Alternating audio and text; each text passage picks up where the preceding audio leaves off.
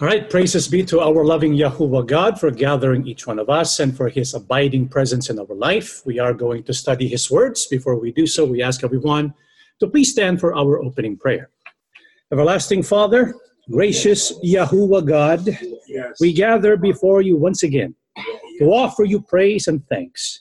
Indeed, you have shown us your way and your path. We will do our best to follow it. As human beings, we make mistakes.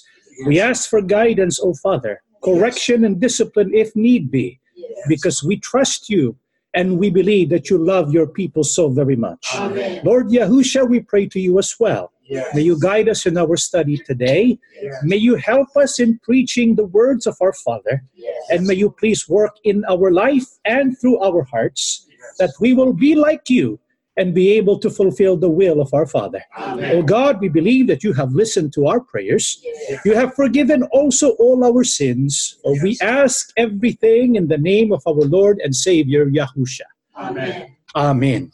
All right. Okay, thank you so much for attending our Bible study. We're going to go back to our Bible history project per se. We're going to go to the book of Exodus. We left Exodus chapter 3. In, in Exodus chapter 3, we studied all about the name revealed by God to Moses. And from there, we kind of took a, a little uh, detour, or we went to study the name. And there's some questions so today we go back to the book of Exodus, chapter 4, this time to continue with the study of Exodus. However, at the end, we're going to go to our mailbox and answer some questions concerning our faith. Is that okay? So we'll go first with the book of Exodus, chapter 4. Let's begin with 4, verse 1. This is what it says. And Musha, that's Moses, answered and said, And if they do not believe me, nor listen to my voice and say, Yahuwah has not appeared to you. Remember, God has given Moses an assignment. What is that? To go to Pharaoh and tell him to set my people free. But before going to Pharaoh, he first has to meet with the elders of the people of Israel and tell them that Yahuwah God has sent him exactly for that mission. And so here's Moses thinking about what he has to do about facing the people or the elders of Israel and eventually facing Pharaoh, the king of the most powerful and advanced country in the whole world at that time. And so he was thinking to himself, oh my goodness, what if they do not believe me? Which is natural, right? As a human being, you're going to have doubts about what you're going to do because you tried this before and you failed 40 years later. You kind of have a change of attitude, right? So he was humbled by the circumstances he was in. And whenever God gives us a mission, an assignment, it often involves us stepping out of our comfort zone. Always keep that in mind. If we want God to improve our life, we have to be willing to trust Him enough to do something that's not easy for us to do. This is Moses, and what he's about to do is totally outside his comfort zone. And so when God gives us an assignment, when God wants us to do something, there's always an enemy. And oftentimes, that enemy lurking within us, you know what it's called? Next slide, please. It's called the enemy of, called fear, right? And I'm sure Moses was afraid. When you're afraid, it causes certain things. Exodus chapter 4, verse 1. Next slide, please. What did fear cause Moses to do? Well, he began to doubt. What if they do not believe me? Fear always causes us to doubt the promises and the ways of God. Next slide. So that's one cause of fear. This is why fear is an enemy of our faith. We need to have faith to extinguish fear so that we won't entertain the doubts that come into our mind. And so, what did Mo, uh, Yahuwah say to Moses? Exodus chapter 4, the verses 2. And Yahuwah said to him, What is that in your hand? And he said, A rod. And so, Yahuwah knows what Moses is thinking of, and Yahuwah knows our human nature. As human beings, we tend to doubt, right? Human beings, we're overtaken by fear. And so it's a good thing God knows that about us. He knows we are weak, He knows we are dust. He looks at Moses and he says, What is that in your hand? What is it? His rod. That's all he really has. Before he was the prince. Now all he has is a staff, a rod. All he has going for him is he's a shepherd overseeing a bunch of flock right? And so God uses what we have. He doesn't use what we don't have. And so it doesn't really matter what we have. If it's a staff, it's a rod, that's good enough. And so he says, What's in your hand? A rod. What did God say for him to do with that rod? Exodus 4 3 down to 5. And he said, Throw it on the ground. So he threw it on the ground, and it became a serpent.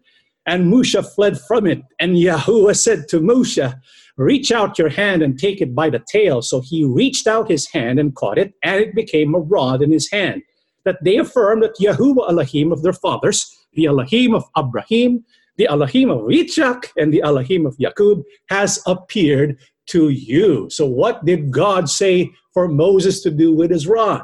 To throw it into the ground. Immediately it became a serpent. And what did God say for Moses to do? Grab it by the tail, and it became a rod again. Is that something we normally see in everyday life? No, it's called a sign.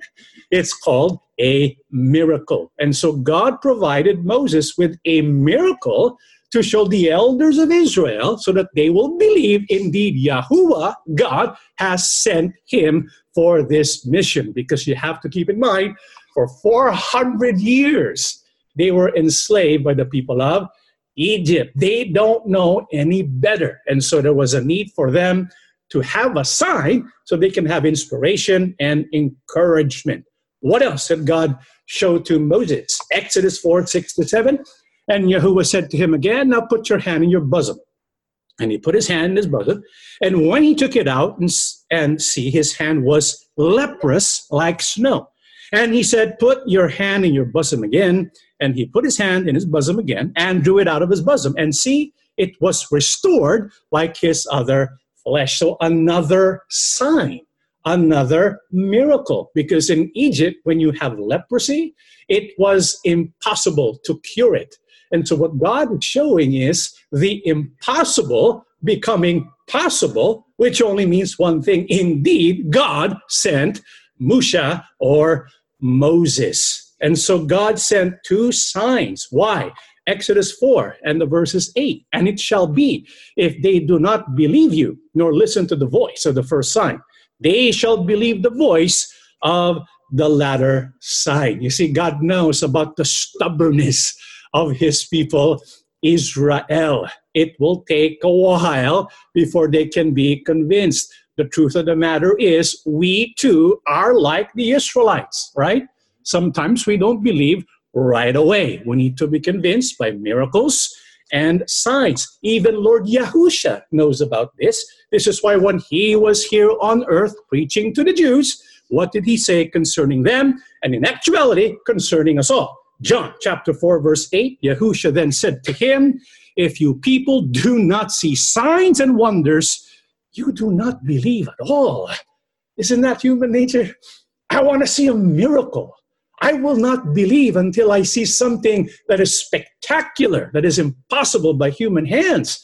God knows human nature, and so God provided Moses with two signs the rod and the leprosy. And so when Moses received these two signs, what else did God say to him? Exodus chapter 4, verse 9. Let's go back to Exodus. And it shall be if they do not believe even these two signs or listen to your voice, that you shall take water from the river and pour it on the dry land, and the water which you take from the river shall become blood on the dry land. And so, what God is saying here is because He told Moses before, the people of Israel, the elders, they're going to believe you. But it might take a little more convincing for Pharaoh to believe you and let my people go. This is why God added a third sign, which is actually one of the plagues. What is that? Water shall become like blood. So, three signs, three wonders that God told uh, Moses about so that people will believe indeed he was sent by God. So, he has all his doubts answered. God performed all these miracles, right?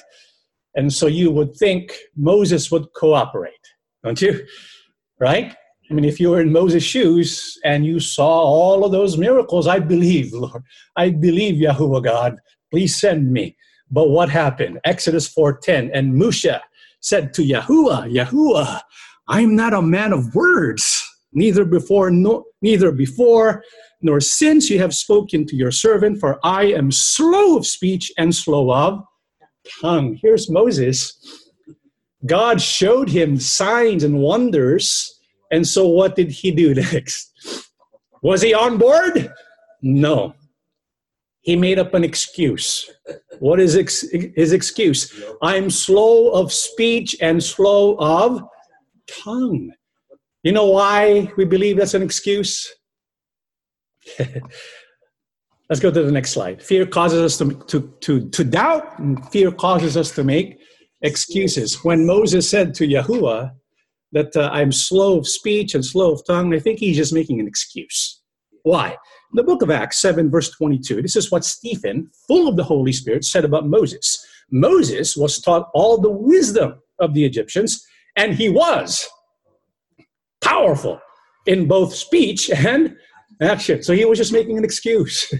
Why? Because he was afraid. See, that's what fear does. Fear causes people to doubt. Fear causes you to come up with many excuses so that you don't have to do what God wants you to do. So God knows this, and God is patient. That's one thing we probably will sense in our study of the history of God's dealing with his people. He is patient, understanding, and compassionate, right? So here's Moses making an excuse. So what does God do with him? The book of Exodus 4 11 to 12. And Yahuwah said to him, Who has made man's mouth? Or who makes dumb or deaf or seeing or blind? Is it not I, Yahuwah? And now go, and I shall be with your mouth and teach you what to say. And so, what was God's response? to Moses because he was making excuses. He said, Don't you know who I am? I'm God. I created all things. I can, you know, I'm the one who makes dumb or deaf or seeing or blind. I made your mouth. And what was his confirmation? What was his promise to Musha? He said, I shall be with your mouth. Remember, what's important about being used by God is not the instrument in reality, God can use anyone he wants, right? Because what matters is not the man. What matters is not the instrument. What matters is the one using the instrument. Who is that? God. It doesn't matter who the instrument is. He could be a child. He could even be a donkey, right? It doesn't matter. What matters is our almighty God. And so God addresses his excuse. You would think that Moses would be on board now, right? You would think. Next slide. Exodus 4.13. But he said, Yahuwah, please send by the hand of him who should, whom you should send. What he's saying to Yahuwah is, please send someone else. Can you imagine that? That's because of his fear. Next slide, please. The fear caused him to doubt. The fear caused him to make excuses. And the fear caused him to reject the will of God. Yahuwah, send someone else. That's what fear does. This is why fear is the enemy, especially today when God has something for us to do, like proclaiming the name of God. You think uh, it's easy to do that? Did we know we're going to get persecuted and hated when we do that? Yes. But why did we choose to do it anyways? Because it's the will of our Father. It's what God wants us to do. Either we're going to follow the will of God or we will let fear defeat us. You know what um, God calls people who let fear defeat them? Who, because of fear, they don't do the will of God anymore? What do you call people like that? Huh? Cowards, Cowards. right? You know, a person can feel fear and still do what God wants him to do. But if a person, because of fear, turns back, turns away from the will of God, the Bible calls that a coward. What does the Bible say about cowards? Revelation 21, verse 8. But cowards, unbelievers, the corrupt, murderers, the immoral, those who practice witchcraft, idol worshippers, and all liars, their fate is in the fiery lake of burning sulfur. This is the second death. Not a good future, is it? You notice the top two candidates for the lake of fire? What are the credentials? Number one, cowards. Number two, unbelievers. You know what God is telling us? The two things He dislikes the most among His people is one who's a coward and one who's unbelieving. And the two are connected. Because if you do not believe, you're going to be a coward. But if you believe, you have faith, you're going to overcome your fear. I'm not saying you're not going to feel fear. You're going to feel fear. But because of your faith in God, you will do what God wants you to do despite the fear that you will fear feel in your life. This is why when God commissioned the last messenger, what was his assurance to him? Let's read the book of Isaiah 41 9 to 10. This is God's commissioning of his last messenger. You whom I have taken from the ends of the earth and called from its farthest regions and said to you, You are my servant. I have chosen you and have not cast you away. Fear not for I am with you. Be not dismayed, for I am your God. I will strengthen you. Yes, I will help you. I will uphold you with my righteous right hand. In many ways, the Sugo and Moses were, had a lot in common, right? Look at Moses. He was by himself. He had to face Egypt, a super powerful country. The Sugo was by himself. He's facing mountains. Protestantism and Catholicism deeply ingrained in the Philippine archipelago. He was just a worm. That's what he was likened to. And so, what did God say to him? Fear not, because it would be natural for him to be afraid. And if the Sugo let fear defeat him, he would have doubted, he would have made excuses, and he would have rejected the will and the assignment that God had for him. But because he held on to the promise, what is that promise? Fear not. And what is the basis for overcoming the fear? God says, For I am with you. And that promise of God is also applicable for us today. It's a matter of what God wants us to do.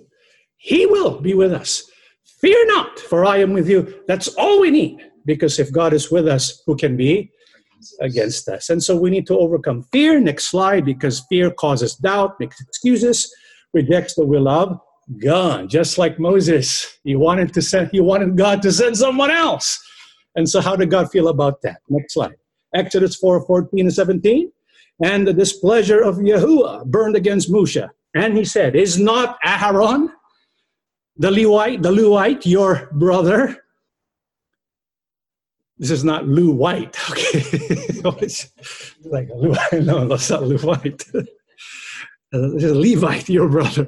I know that he speaks well, and see, he is also coming out to meet you. And when he sees you, he shall be glad in his heart. And you shall speak to him and put the words in his mouth, and I am with your mouth and with his mouth, and I shall teach you what to do and he shall speak for you to the people, and it shall be that he shall be a mouth for you, and you shall be as Elohim for him. And take this rod in your hand with which you shall do the signs. You know, I believe Moses was a better speaker than Aaron. God was just basically punishing him. Okay, you're making an excuse, you're not going to speak for me then to the people. Mo- Aaron will. Uh, but I will speak to you concerning what you're going to tell Aaron to tell the people. And so, in essence, it's still God to Moses. But you notice later on, it was Moses speaking for himself, right? Because that was God's intent in the first place. He was just addressing the excuses given by who? Moses. And even when he rejected the will of God and said to God, just send someone else, although he burned against Musha, he was angry. You can see the compassion of the Father, right?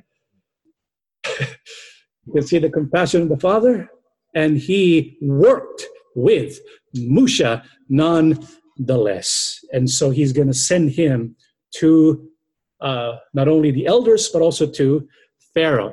What else did the, uh, what did Moses do after he was given this assignment? Exodus 4, verse 18. Then Musha went and returned to Yithro, his father-in-law, that's Jethro, and said to him, please, please let me go and return to my brothers who are in Mitzrim. What's Mitzrim?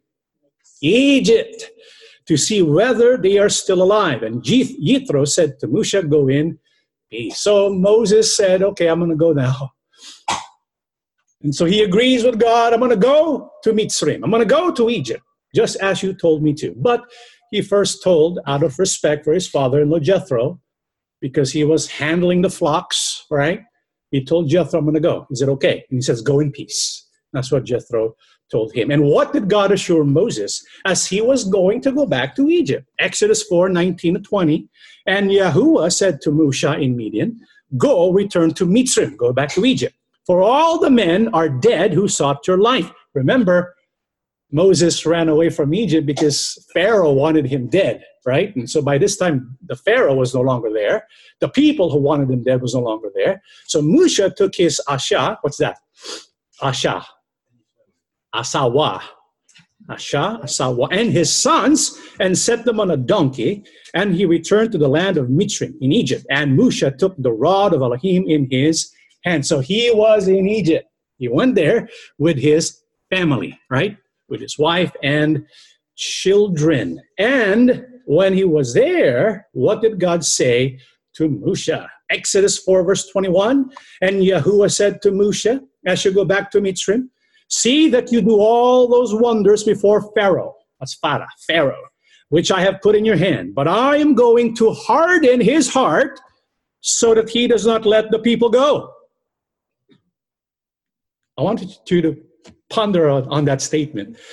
God is telling Moses, okay, I want you to show all the signs to Pharaoh, but I'm going to harden his heart so that he will not let the people go. what do you think about God there? Is that fair? You might be saying to yourself, that's not fair. Where's the free will? Right? Is that what you're thinking? You're probably afraid to confess that's what you're thinking, right? But a lot of people probably that's what that's what's in their mind. Why does the Bible say God's going to harden his heart? Doesn't that mean he's condemned Pharaoh even without giving him a chance? Not giving him the opportunity to exercise his free will? Well, in actuality, when God said, I am going to harden his heart, you know what he said there? You know what that is? It's a prophecy. A prophecy. It's something that will happen. Well, what, when will this prophecy be fulfilled? Remember the story because you all watched the movie, right? What did God send to Egypt to convince the Pharaoh to let his people go? How many plagues? Ten plagues. Next slide. The plagues of Egypt. First one, blood. Number two, frogs. Number three, gnats. Number four, flies. Number five, livestock. Six, boil. Seven, hail. Eight, locusts. Nine, darkness. And ten, death of the firstborn. Remember that? The 10 plagues. And so God says, I'm going to harden Pharaoh's heart so that he will not let the people go. And so, when was that prophecy fulfilled? When the first plague was released, when uh, the water turned into blood, the Nile River, what happened? Exodus 7 20 to 22, right? So the, the water turned to blood, the fish that were in the river died, the river stank. And at the last part, it says, And the heart of Pharaoh was hardened, and he did not listen to them as Jehovah had said. Did God harden his heart? No. The Pharaoh hardened his own heart. Okay. What's the next plague? Next slide, please. Frogs. Right? So when the frogs came, what happened? Next slide. Exodus 8, 13, and 15. So the frogs died of out of the houses, out of the courtyards, and out of the fields. What does it say? He hardened his heart and did not listen to them. So the Pharaoh hardened his own heart. Okay. Next slide, please. What's the next plague? The gnats. Okay. So what happened when the gnats came? Exodus 8, 18 to 19, there were gnats on man and beast alike. The magicians could do nothing about it, but the heart of Pharaoh was hardened. He did not listen to them. Again, he hardened his own heart, right? And then uh, what's the next uh, plague after that? Number four, flies. Flies. What happened when the flies came? Next slide, Exodus 8 30, 32. The swarm of flies came. What does it say? Pharaoh hardened his heart at this time too and did not let the people go. You see a pattern? Pharaoh was hardening his own heart. Next slide. Livestock is next, right? So when the livestock were killed, what happened?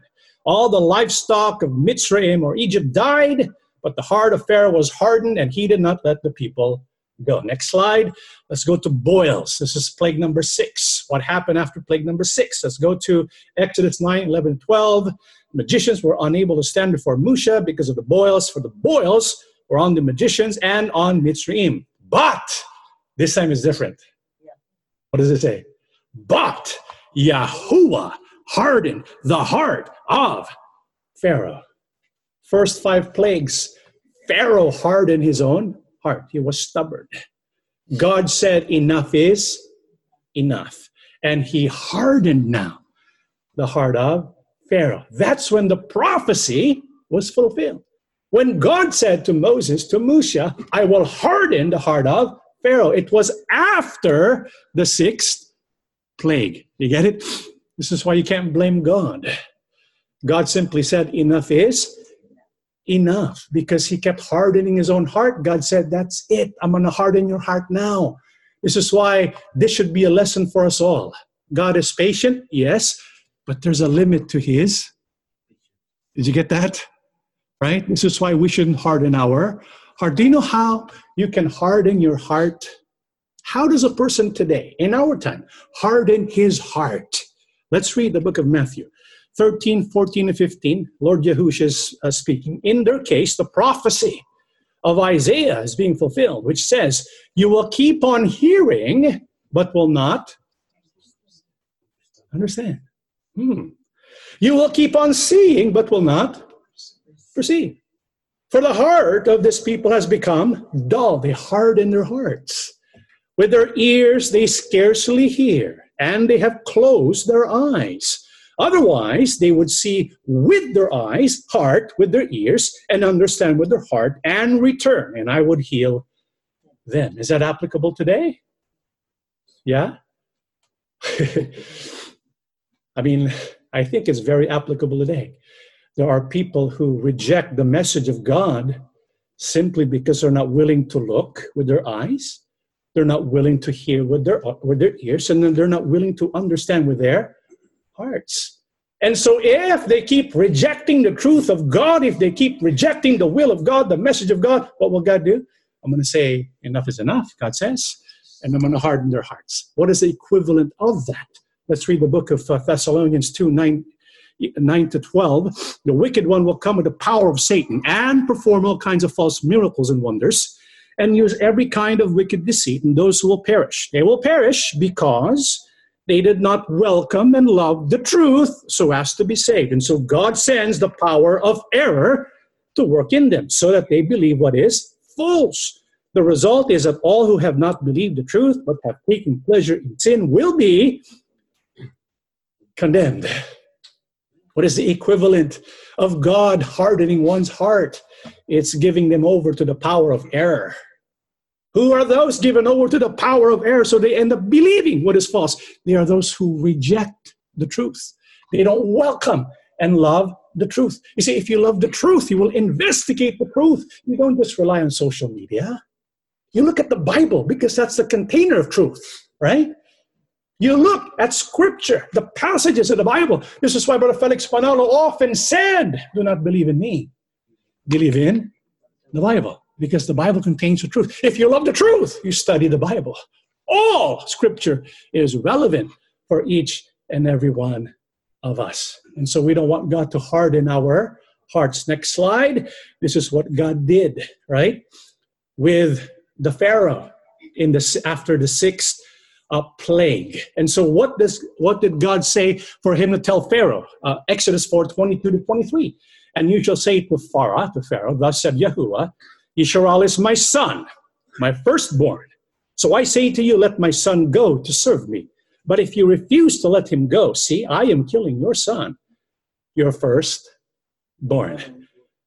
And that's a prophecy too, because it's going to take all the way to the 10th plague, right?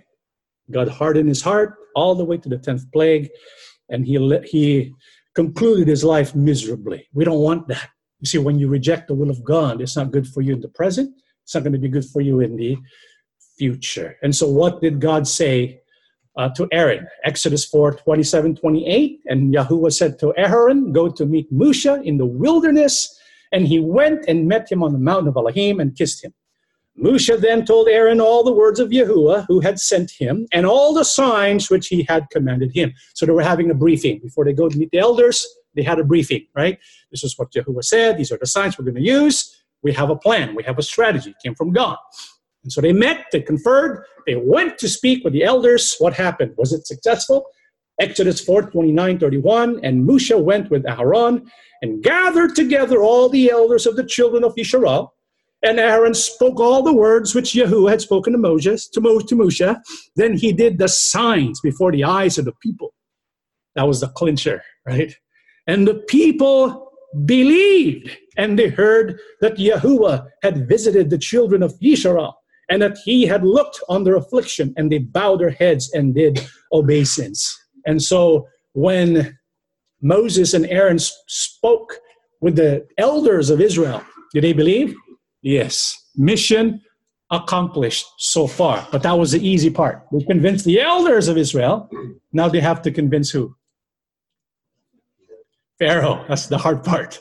But at least they got the first job done. They convinced uh, Israel. But you know, before Moses spoke to the elders of Israel, did you know God almost killed him? You know Even before he went to speak with the elders, God actually almost killed Moses. Why? Let's find out. The book of Exodus 4 24, 26. And it came to be on the way in the lodging place that Yahuwah met him and sought to kill him. Holy. Oh, why? And Zipporah took a sharp stone and cut off the foreskin of her son and threw it, threw it at Moshe's feet and said, You are indeed a bridegroom of blood to me. So he let him go. Then she said, You are a bridegroom of blood because of the circumcision. So here's Moses. He was about to go to, to Egypt to set the people of God free, and God wanted to kill him. He was going to kill him. But God didn't kill him, He set him free. Why? Because Sephora finally, I think reluctantly agreed to cut the foreskin of his of her the son, circumcision, right? Cut off the foreskin, and because of that, God let him go. Circumcision. because Moses did not circumcise his son, God was upset. Why?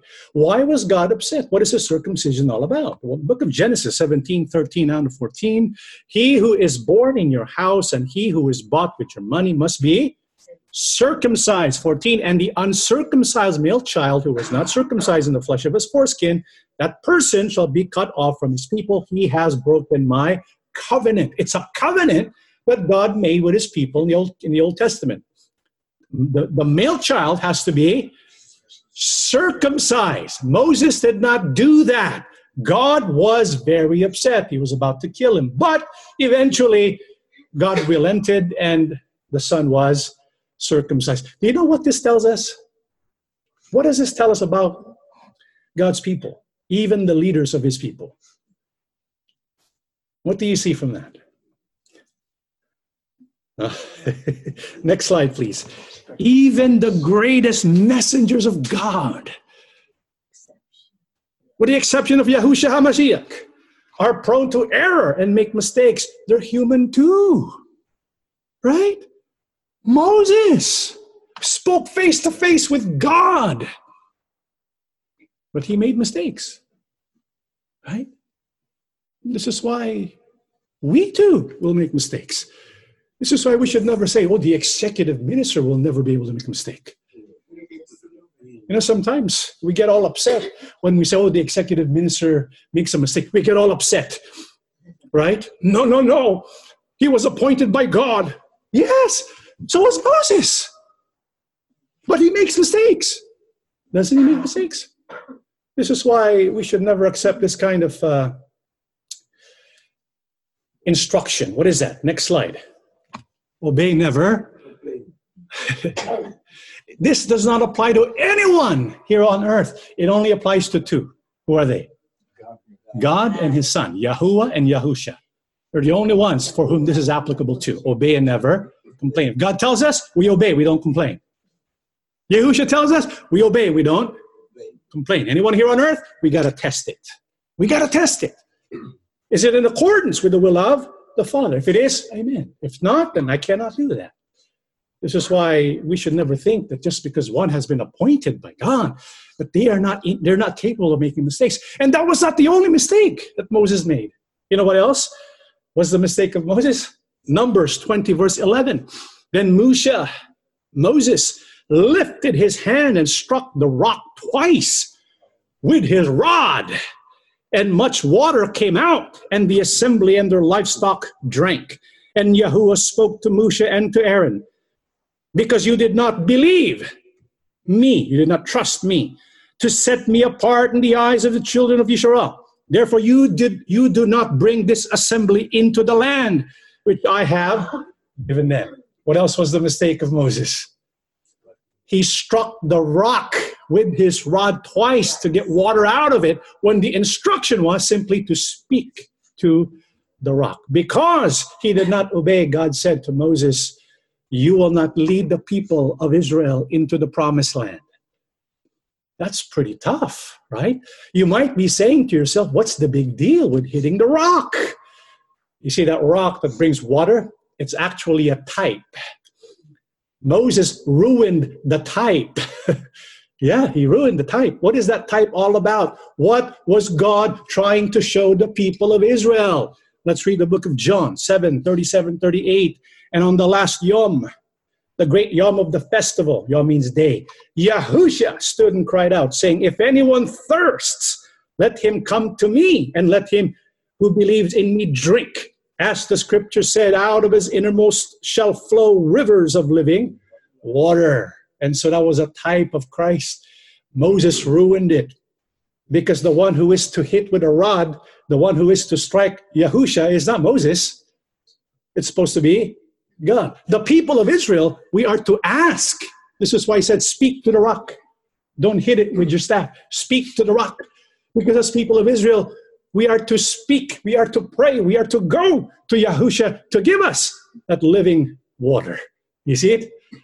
And so Musha kind of messed up what God was trying to portray when he gave the command to simply speak to the rock. You see, in the Old Testament, there's full, full of many types, many allusions to the coming of the Messiah. God is telling a story to his people. He's pointing them forward to the coming of the Messiah, the Savior, the one who will liberate and set them free. We need to understand it about the Old Testament. Look for that because it's all over the Old Testament. This is why God was so upset, right? Well, why was he so upset about the circumcision? Next slide. Exodus 4 24 26, right? If you notice, in verse 26, he said, He let him go. Then she said, You are a bridegroom of blood because of the circumcision. Bridegroom of blood for some reason to Chipporah. Remember, he was not Hebrew, right? To Chipporah, this covenant that God made with Israel, the circumcision, which brings out the shedding of blood, does that send a signal to you? Shedding of blood? Yeah. What is God trying to show?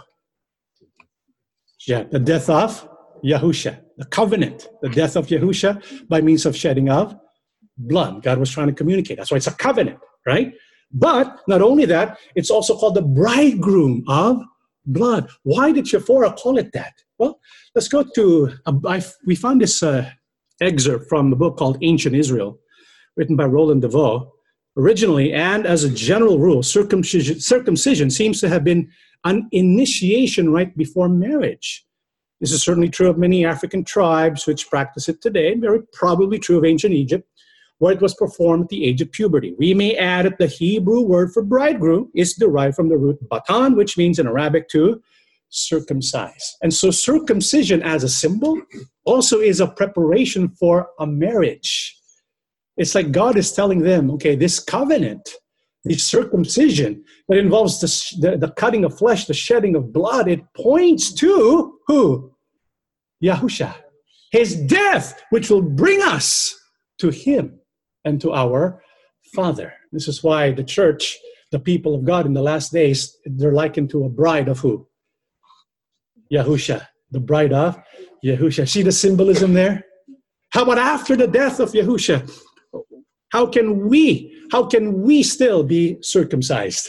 right? Let's read the book of Colossians 2 11 and 12. When you came to Christ, you were circumcised, but not by a physical procedure. Thank goodness for that, right? Christ performed a spiritual circumcision, the cutting away of your sinful nature. For you were buried with Christ when you were baptized, and with him you were raised to new life because you trusted the mighty power of God who raised Christ from the dead. Do you see the signs that God is showing? Circumcision was pointing to the future when Christ would die.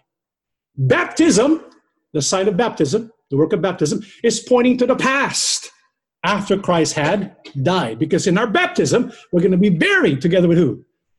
Yahusha. It all points to where?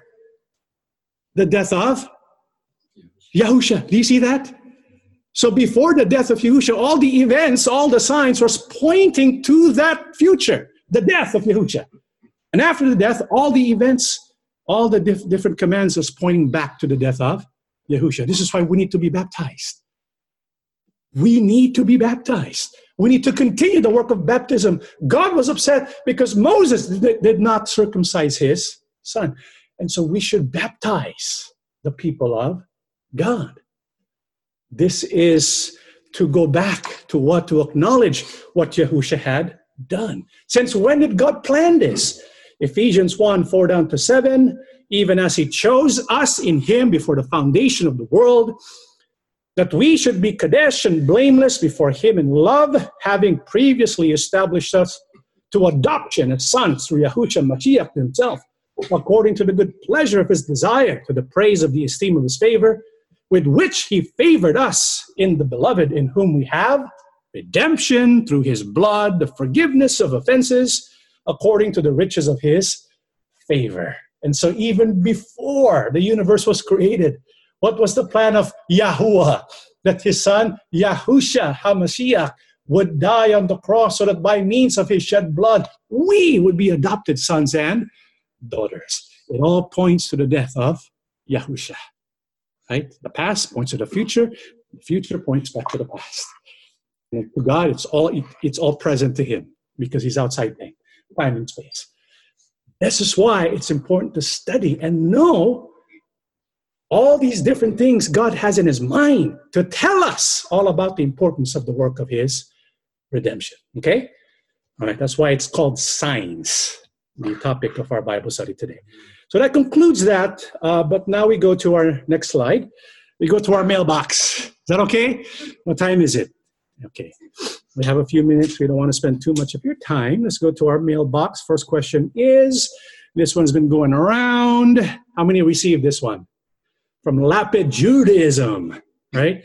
But the particular use of which version of the four letter name of God they chose uh, to, to use is even more concerning and shows once again he doesn't know a lick of Hebrew. He calls God Yahuwah in this Bible. He was referring to Sefer, I guess, the Sefer translation. Now, the word Hua in Hebrew means destruction. What does he say? Mischief, trickery, and ruin, according to Hebrew dictionaries. So we are combining the two letter name used in Isaiah, Yah, with the word hua. Thus, he is saying God is full of mischief, trickery, and ruin. This is beyond blasphemy. Okay? So, what he's saying is that Yahuwah, to use that name for God, is blasphemy because it is combined, it is formed by two Hebrew words Hebrew Yah, which means God, and Hua, he says is a Hebrew word which means destruction, mischief, trickery, and ruin. And so when you combine the two, it's like saying God is a God of full of mischief, trickery, and ruin. Now, first of all, I mean, those who posed this website, those who directed us to this website, they accused us of saying that Yahuwah is not a Hebrew word. It's not composed of Hebrew. It doesn't have a meaning in Hebrew. Now they're telling us it does. right? So, which is it? Does it have a meaning in Hebrew? Does it not have a meaning in Hebrew? And so, let's go ahead and take a look at this uh, analysis from lapidjudaism.com. He says that the word hoa is a Hebrew word. Is that true? The word hua is that a Hebrew word? Next slide. Hua is not a Hebrew word. And it does not mean destruction, mischief, trickery, and ruin. That's why it's misleading. It's deceptive. There is no huwa in the Hebrew dictionary. There's no huwa in the Bible. How do we know this? Because we look at the Strong's dictionary. It's a concordance of Hebrew words categorized by different numbers, and we look at it to see what it means when they analyze it using the King James Bible. And so, hua is not a word. What word means destruction, mischief, trickery, and ruin? Next slide. Hova. Not hua, hova. That's why he should be directing his argument to those who believe it's Yehovah, right? Or Jehovah. What else is another word that means destruction, uh, mischief, ruin? Next slide, please. Hava. Hava. Okay. What does that mean? It means desire, uh, engulfing, ruin, destruction, calamity. Okay, so these two Hebrew words, hava and hova, it means calamity, mischief, ruin. But there's no word that's called hu wa. This is why you cannot apply that to Yah, hu wa. To apply that to the name Yahuwah would be deceptive because hua is not a Hebrew word. And so Yahuwah is formed with three Hebrew words. The root words are, next slide, haya, hu, and hawa. Haya means I am, who means who, hawa means I am. So Yah. That is his name. This is why the word Yahuwah does in fact have a Hebrew meaning. It means I am who I am, but the fact that they use Hawa for the last one, it means I am who breathes into existence all things. This is why it's like what Revelation chapter 1, verse 9 says about the name of God. I am he who is, who was, and who will be, and the Alpha and the Omega. Okay, let's go to the next slide. What else does he say? Uh, this is beyond blast. Okay. And the origin of this name actually comes from a 1970s hippie sex cult known as the Source. Hindu mystics told James Baker, later Father Yod, then later Yehovah, that the four letter name of God is pronounced Yahuwah. So this is bad theology, was made popular by this sex cult leader and was used in, in their numerous records they put out and caught the attention of a guy named Lew White in his head shop. Okay, so according to this website, which is really outrageous, he's saying that Yahuwah is an invention, really, of this man by the name of James Baker, that he invented Yahuwah in the 1970s. Who is this James Baker? He's a Hindu mystic who changed his name and became known as Father Yod or Yahuwah. Well, this is who he looks, what he looks like. Next slide. He does look a bit odd, right? That's him wearing his uh, wizard outfit. So, okay, that's him. And next slide, please. According to his autobiography, by 1974, Father Yod, which is what he was known, had declared himself God, changed his name to Yahweh. And the spirit of 76, his original group, was rechristened Yahweh 13.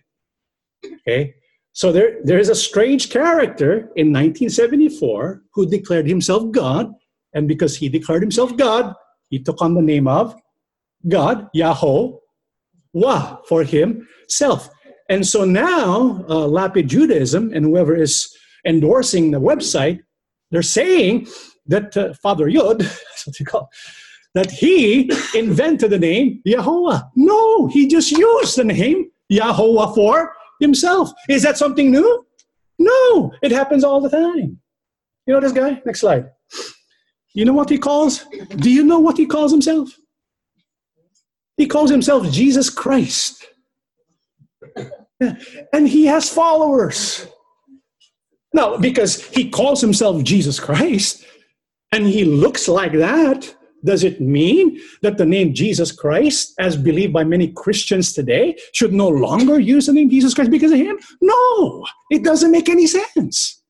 Just because one uses the name for himself it doesn't discredit the name, right? But what's really disturbing is the last part. Next slide. He's saying that Lew White, poor Lew White, he has nothing to do with James Baker. They never met. They're saying that they met in some place, that he's a fan of the source. No, that's just tabloid fodder. Okay? Lew White never had had nothing to do with him. When he constructed his uh, translation, it's not because of him. That's just gossip. There's no backing to that story.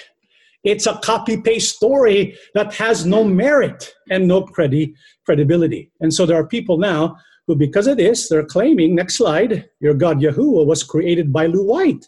Yes or no? No! That's crazy, right? Yahuwah was not created by Lew White. And they're even saying your God was only created in 2013. Yahuwah was invented in 2013. But wait a minute, they just cited, what's his name? James Baker back in 1974. Is it 1974? 76? That he invented the name Yahoo. So which is it? Right?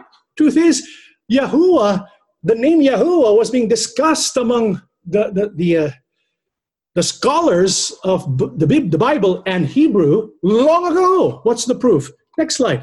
Here's this book, which is a famous book, by the way, The Mysterious Name of YHWH, written by Dr. Max Reisel. He's a, a Dutch scholar, linguist, philosopher, and according to many scholars, the one book which is the most complete source of a study of the name YHWH, it's that book.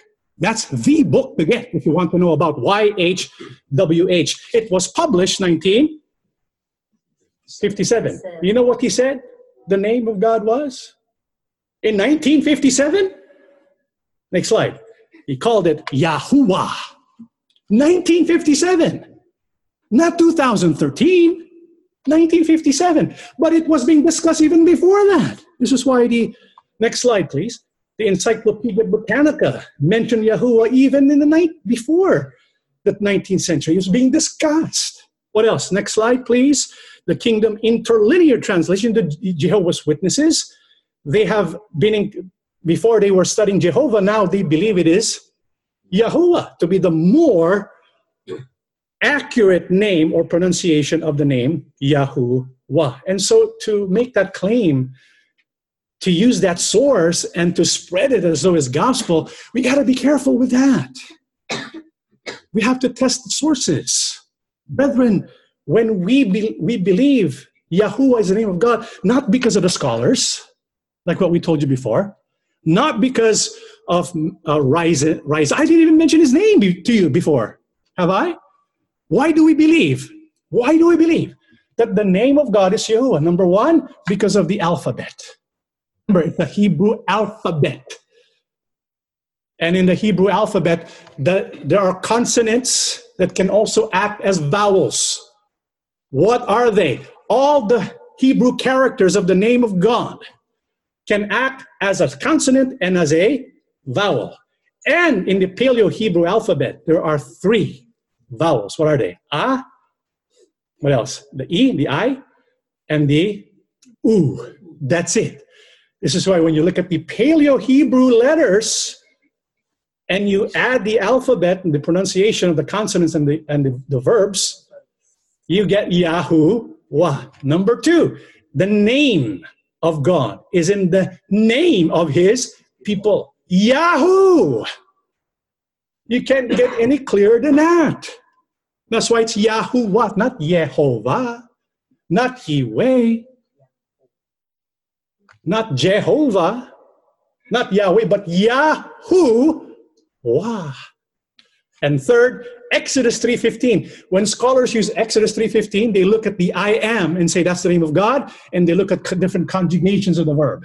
No, that's not his name. It's a description of his name. His name is the Tetragrammaton. And when you look at how it's to be pronounced, it matches the definition in Exodus 3, verse 15. That's why we believe it's Yahuwah. If scholars agree to that, so be it. But that's not our that's not the basis for our faith. Our faith resides in what? The Holy Bible. Okay? Go to the next slide.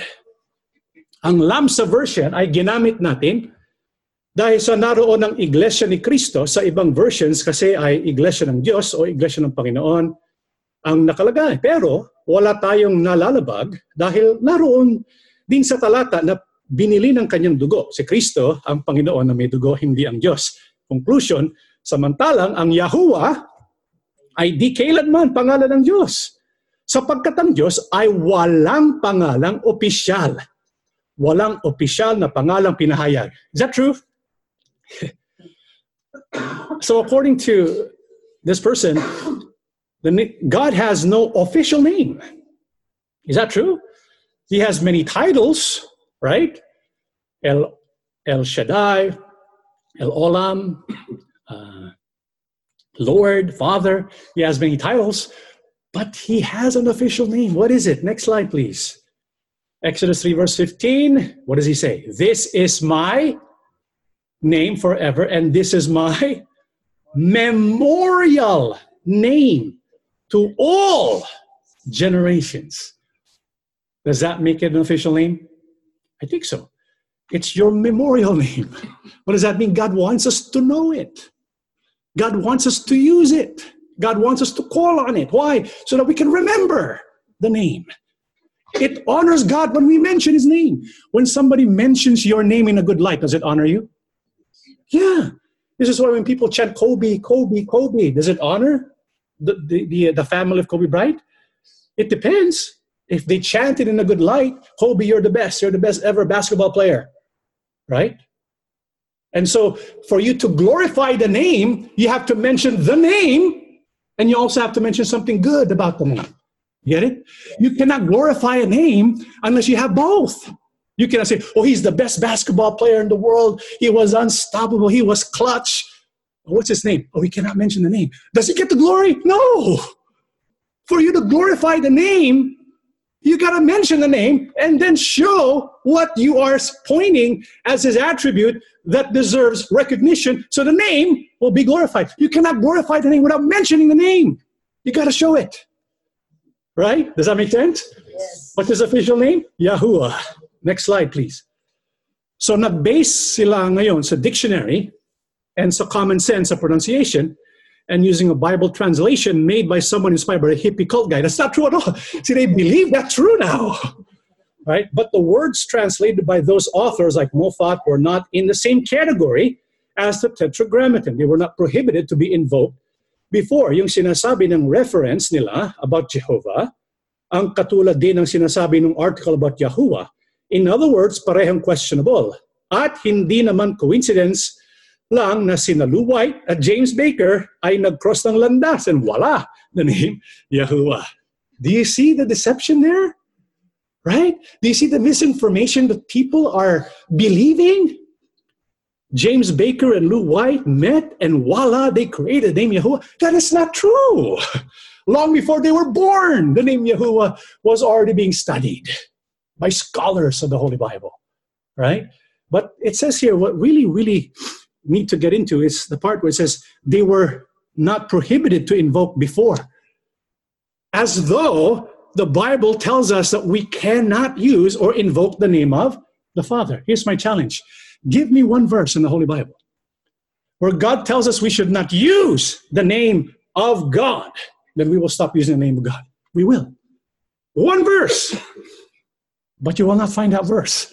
Because if you look at the Bible, everywhere you look, what does it say? Glorify, publish, call on thee, proclaim thee, preach thee, use the name, worship the name. So we need to know the name.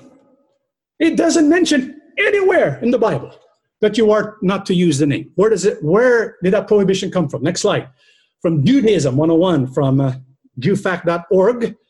The name in ancient times, in fact, the Mishnah recommends using God's name as a routine greeting to a fellow Jew. Berachot 9.5, however, by the time of the Talmud, Talmud, it was the custom to use substitute names for God. Some rabbis asserted that a person who pronounces YHVH according to its letters, instead of using a substitute, has no place in the world to come. And should be put to death. Instead of pronouncing the four letter name, we usually substitute the name Adonai or simply say Hashem. And so the Jews, from their book, the Talmud, the Talmud, they say you cannot pronounce the name of God anymore because if you do, guess what? You're not going to receive salvation. And many Christians today believe it, including members of the INC, including many ministers of the INC. They believe the Talmud. But we're talking what we need to talk about is the Bible, not the Talmud, not the Talmud. The Bible, what does the Bible say? In the bottom, nothing in the Torah. What's the Torah? Yeah, the Bible. Nothing in the Torah prohibits a person from pronouncing the name of God. Indeed, it is evident from Scripture that God's name was pronounced routinely. Many common Hebrew names contain Yah or Yahu, part of God's four letter name. The name was pronounced as part of daily services in the temple. Is there a prohibition in the Bible that forbid us to mention or invoking the name of God? No, it came from the Talmud. It came from the Jewish teachings. It did not came. It did not come from the Holy Bible. But there are those who say, "Oh, there is a prohibition in the Bible." They say there's a prohibition in the Bible that says you cannot use the name of the Father. You cannot invoke His name. And they will cite Jeremiah 44, 26 with confidence. Right? We discussed Jer- Jeremiah 44, 26 last week, but this is what they say. Regarding Jeremiah 44 26, on God's prohibition to invoke his sacred name, YHWH, John Dizon, that would be me, are you Judean? I did ask that question, right? Are you Judean? Okay. no, his question is philosophical. He wants to trap the audience by answering yes or no to evade the main issue, which the Judeans the children of God are prohibited to invoke his sacred name. The line of reasoning should be if the Judeans, who are children of God, are prohibited, what more those who are not children of God? Will they be given the right or permission to invoke his sacred name, YHWH? Our biblical stand is this biblical stand. Jesus Christ is a Judean. He is the lion of Judah. We are of Christ and of God. Therefore, we are prohibited to invoke the sacred name. John Dizon and his sympathizers answered no to his question, so they are not Judeans. Who gave them the right to invoke God's sacred name, YHWH? Fair question. And so they say, okay, God said that uh, the Judeans are not to invoke my name, right? In Jeremiah 44 26. Question is, and which was our point last week, this was a specific judgment, a specific punishment of God. For who? The Judeans, but which Judeans? The Bible specifies. This is why when you read, uh, I'm just going to offer the suggestion to all of you. When you read the Bible, brethren, read the whole context. Read the whole, read the whole thing. Read the whole chapter. And so let's go ahead. To whom did God address his message to?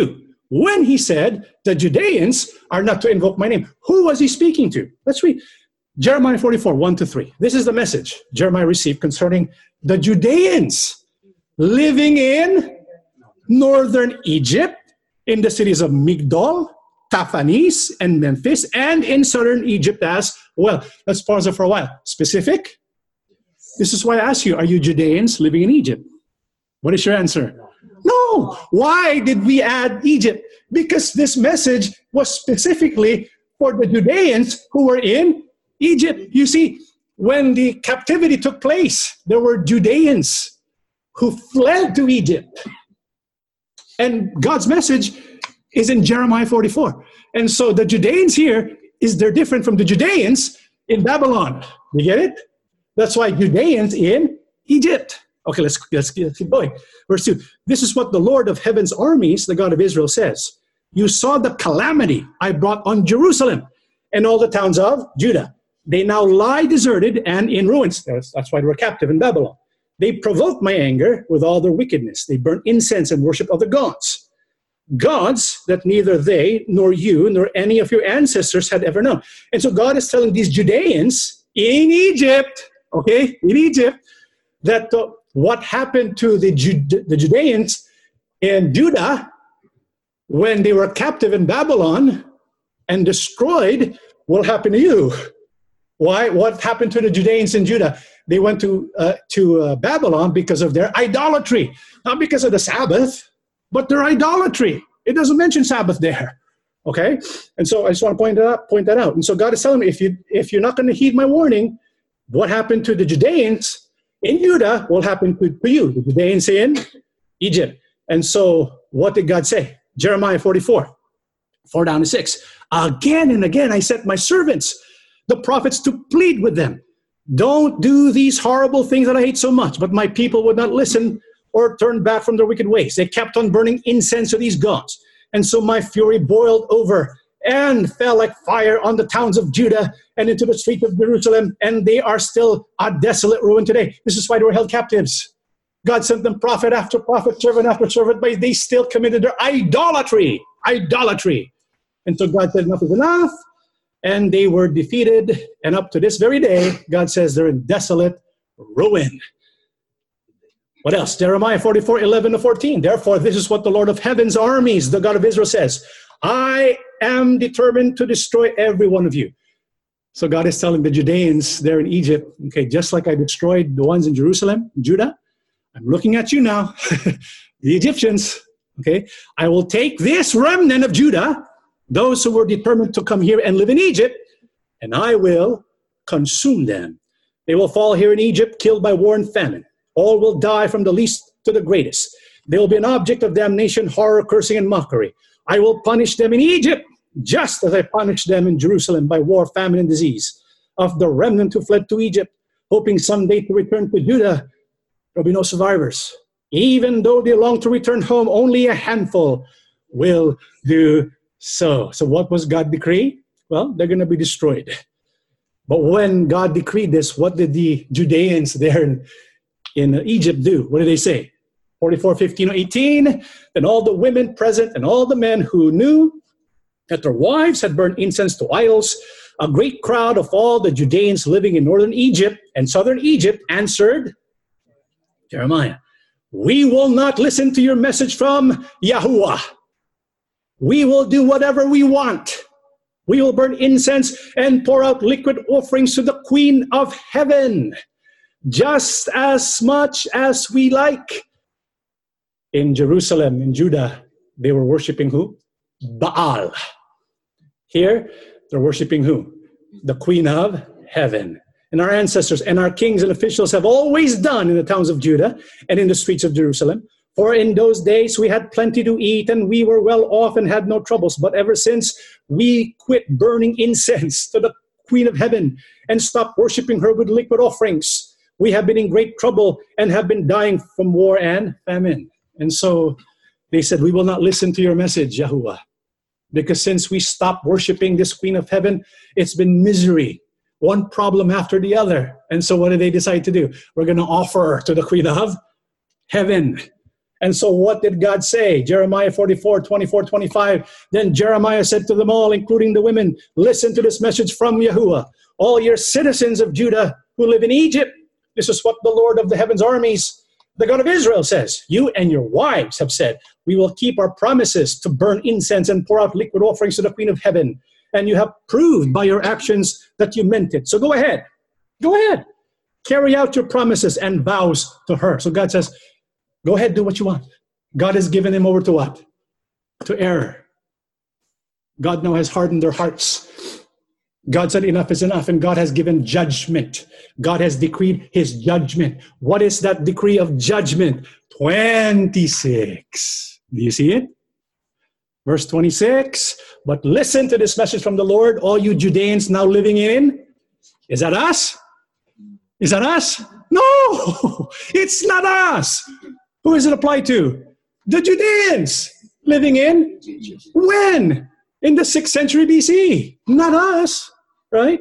So I have sworn by my great name, says the Lord, says Yahuwah, that my name will no longer be spoken by any of the Judeans in the land of Egypt. None of you may invoke my name or use this oath as surely as the sovereign Yahuwah lives. Isn't it clear? And so, according to Yahuwah, our God, this prohibition to invoke, first of all, it's not permanent. It doesn't mean as long as Yahuwah lives, you cannot use my name. No, that's not what it says. It says you cannot use this oath as surely as the sovereign Yahuwah lives. There's a big difference between the two. I hope, I hope you get that. You get that? Plus, it's specific people. Who are they? The Judeans in Egypt. Not only did God prohibit the use of his name, what else did he do? Genesis, uh, Jeremiah 4, 20, 44, 27 to 30. For I will watch over you to bring you disaster and not good. This is why I told you it's punishment, it's judgment.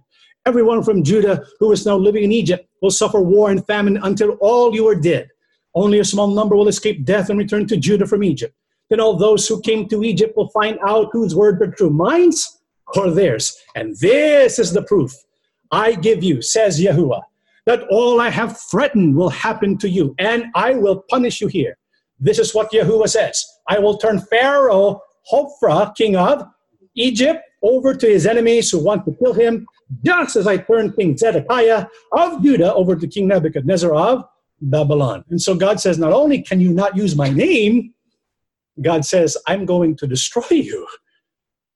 And as proof you'll be destroyed, what did he say? I'm going to turn Pharaoh. Because remember, where they're living again? Egypt. Egypt. In Egypt, there's a king. What's his name? Pharaoh. Pharaoh. Hophra. What did God say about him? He said, I will turn Pharaoh, Hophra, king of Egypt, over to his enemies who want to kill him. Just as I turned King Zedekiah of Judah over to King Nebuchadnezzar of Babylon. It's a prophecy. It turns out it was fulfilled. You know what's the proof? According to Herodotus, a historian. This is what he says. According to historian Herodotus, Hophra, the pharaoh, lost his throne in 570 BC. He sent Amasis, one of his generals, to quell a revolt, a revolt among his army. But the army united behind Amasis and made him pharaoh. Amasis defeated Hophra in battle and imprisoned him. Sometime later, Amasis handed Hophra over to the Egyptians who were clamoring for Hophra's death. And what happened? He strangled him. So the prophecy was actually fulfilled. So the point is the prohibition is not for us. No, it is for the Judeans who kept their vow to worship the Queen of Heaven and who resided in the 6th century BC. Where? In Egypt. But it doesn't apply to us. What's the proof? Next slide. After the, after the uh, captivity, what happened? Nehemiah 9 5 to 6. Then the leaders of the Levites, Jeshua, Kadmiel, Bani, Hashabnai, oh my goodness, Hashna, Nea, Sherebiah, Hodiah, Shebaniah, and Pethaniah. These are all nice names to give your kids, huh? Call out to the people, stand up and praise Yahuwah, your God, for he lives from everlasting to everlasting. They, then they prayed, May your glorious name be praised. May it be exalted above all blessing and praise. You alone are Yahuwah. They voiced out that name, Yahuwah. You made the skies and the heavens and all the stars. You made the earth, the seas, and everything in them. You preserve them all, and the angels of heaven worship you. And so after captivity, they worship God. They built, they rebuilt the temple. However, it was never the same. The restoration wasn't complete. Eventually, the name was lost because when they were held captive in Babylon, they mocked the name of Yahuwah. That's why they were called Yahoos. Did you know that? The people of God held captive in, in, uh, in Babylon were called Yahoos. They were mocked. And so, what did the people of, of Judah decide to do? Let's not use that name anymore. Let's hide that name so it cannot be mocked. And so that tradition kept on until the time of the Jews today. But it was never a prohibition that came from who? The Father. What's the proof? In the book of Psalms 45 17, I will make your name to be remembered in all, because God knows he'll be forgotten. But Bible says his name will be caused to be remembered. What else? Isaiah 52, 5 to 6. What is this? Asks the Lord, Why are my people enslaved again? Those who rule them shout in exultation, My name is blasphemed all day long. But I will reveal, I will reveal my name to my people. They will come to know its power, and at last they will recognize that I am the one who speaks to them. Do you believe this prophecy? Yes. Do you believe this promise of the Father? I do. Does he want his name to be revealed? Yes. I believe that. This is why God is raising our consciousness to the name, the name of the Father. This is why God has led us by His Spirit to look at the name. Why? Because this will be fulfilled. We will know the name of the Father. Why? Because according to the prophecy, Zechariah 13, verse 9, I will bring the one third through the fire, will refine them as silver is refined, and test them as gold is tested. They will call on my name, and I will answer them. I will say, This is my people. And each one will say, Yahuwah is my God. This is my question for those who don't believe that we should even pronounce the name. What will you say there then? Do you believe you're part of one third? I do, brother. Do you believe you were tested? I do, brother. Do you believe you passed the test? I do, brother. Do you believe what God wants us to do is to call in His name? Yes, brother. What's His name? Lord. That's what it says. Do you believe it actually says Lord? If you believe the name is Lord, L O R D, do you know, according to the Hebrew dictionary, who is also called L O R D if it's used as a name? Next slide, please. Hebrews Strong, H168, Baal. Baal. What does it say at the bottom? Baal equals what? Lord. So if we go back, next, go back to the, the slide. Are you going to keep calling him? Are you going to use the name Lord? Is that his name? That's his title. But if you use it as a name, there's nothing wrong with calling God Lord if it's not his name. But if you will turn to turn to the prophecy and you will use the term Lord there as a name, then it's like the battle that's been going on ever since Elijah. Remember Elijah? When he was battling against the prophets of Baal? Choose for yourself Yahuwah or Baal. You know, today that's the choice we're going to make. Who are we going to choose? The L O R D? That's not in the actual scripture. Or next slide. Are you going to choose, next slide, Yahuwah? For me, I'm going to choose Yahuwah. Yahuwah. Because that's the name of God. That's the name of the Father. And the prophecy says, we're going to call on that name. And the prophecy says, we're going to say, Yahuwah is my God. This is why, brethren, I don't want to use a L O R D there. It doesn't mean I don't recognize him as my Lord. He is, but that's not his name. Because the name Lord means Baal. I will not call my God Baal. I'm going to call him by his name, Yahuwah, the Tetragrammaton, out of respect for him. How would you feel if you had kids and your kids called you by a different name? How would you feel if the kids you loved and take care of called you by the name of your enemy?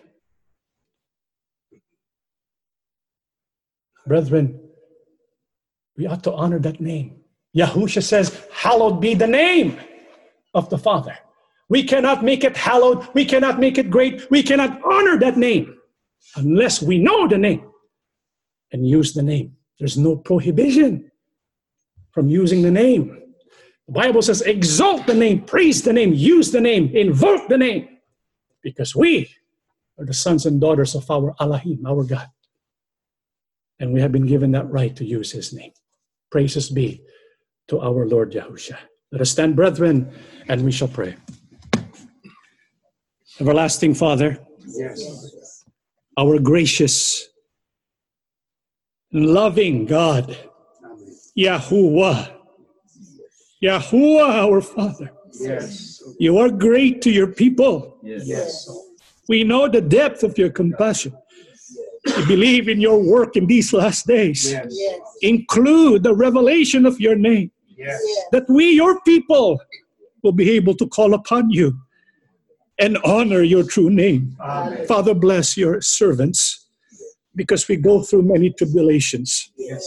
There are many who oppose and attack the truth about your name. Yes. May you bless them. Open their eyes and their ears.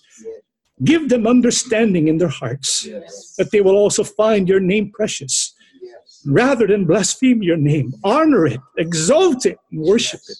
Father, help us to be patient. Help us to be filled with love because we know the name has been revealed not just so that we will pronounce it, because you know our tongue. We are inept. We make wrong pronunciations all the time. But what matters most to you is our understanding of your name, what it means in our mind and in our hearts. It means how precious you are, how you make yourself available to us, that is contained in the meaning of your name. You are there for us every single moment of our life. And so we will declare your name. We will not worship in secret. We will not hide your name. We will announce it for your glory and honor. Amen. Lord Yahusha, thank you. Thank you so much for being with us. Stand by our side, especially when we go through persecution. Strengthen our hearts and faith and help us to walk your path, even if it means enduring suffering. So long as you are with us, we will be able to overcome. Thank you, Father, for all your blessings. Help us to hold on to your truth. Bless every family, O oh God. Help us to live our life with love and patience. We can properly honor your holy name. Amen. We ask and beg everything, Father, in the name of our Lord and Savior, Yahusha. Amen.